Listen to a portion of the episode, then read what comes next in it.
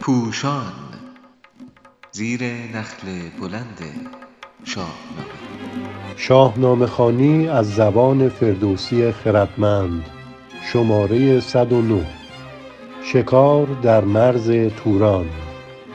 چاپ شده در روزنامه ستاره صبح در تاریخ ده آبان 99 نویسنده علیرضا قراباغی گوینده رکسانا سادات حسینی موسیقی رستم و سهراب لوریس چکنواریان غمنامه سهراب از زبان دهقان روایت می شود که می تواند فراهم آورندگان شاهنامه ابو منصوری را در بر بگیرد. ز گفتار دهقان یکی داستان بپیوندم از گفته باستان شاید واژه بپیوندم تنها به نظم کشیدن منبع موجود نیست بلکه فردوسی این داستانها را در هم تنیده و در شاهنامه نقشی پویاتر از نازم داشته است. همچنان که می‌فرماید ز هنگام کیشاه تا یزدگرد ز لفظ من آمد پراگنده گرد. بپیوندم و باغ بی خو کنم سخنهای شاهنشهان نو کنم. به نظر بخشهایی از داستانهای رستم که در شاهنامه سعالبی نیست به دست خود فردوسی از کتاب اخبار رستم نوشته آزاد سرو نقل شده است که به گفته فردوسی کجا نامه خسروان داشتی؟ تن و پیکر پهلوان داشتی؟ به سام نریمان کشیدی نژاد بسی داشتی رزم رستم به یاد. بگویم کنون آنچ از او یافتم سخن را یک اندر دگر بافتم.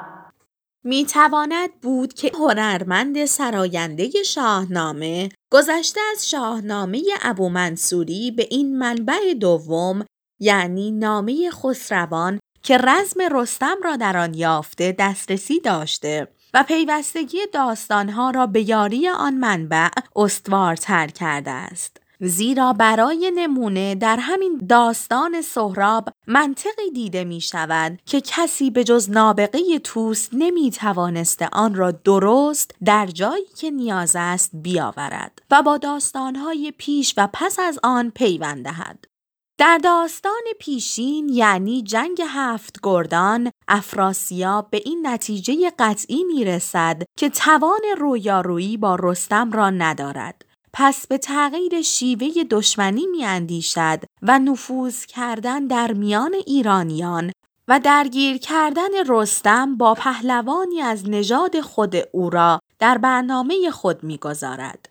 از سوی دیگر اینکه رستم به شکارگاه سمنگان می رود پیش زمینه ای می خواهد که در جنگ هفت گردان شکل گرفته است.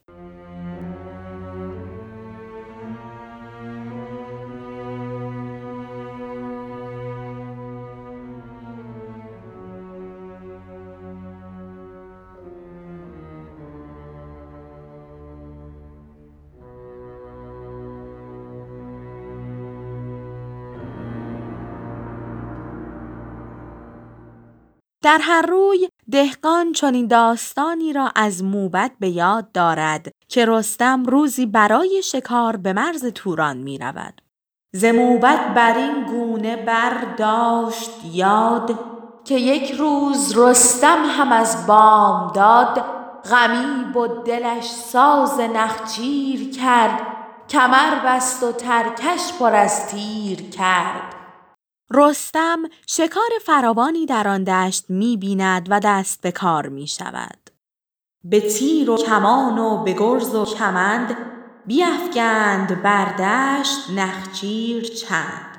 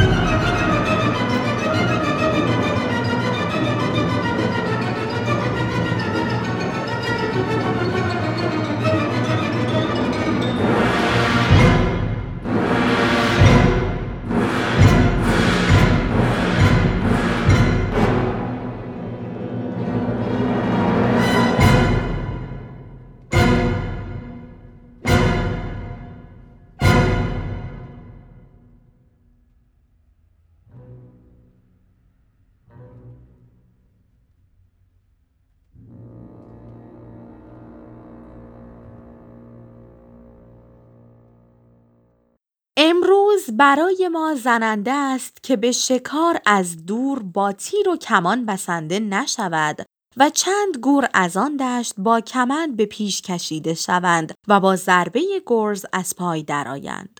ولی ادبیات این را هم به ما نشان می دهد که انسان تا چه اندازه در نابود کردن طبیعت نقش داشته است.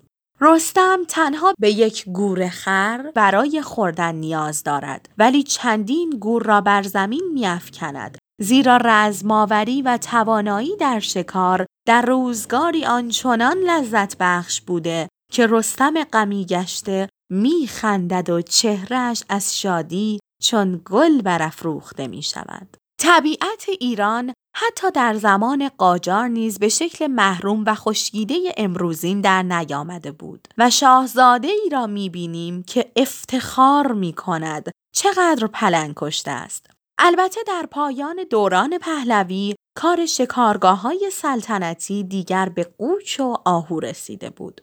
انسان از دورانی که رستم بیابان سراسر پر از گور دید تا کنون چنان طبیعت را نابود کرده است که امروز نگران از میان رفتن نسل پلنگ ایرانی و دیگر جانوران هستیم.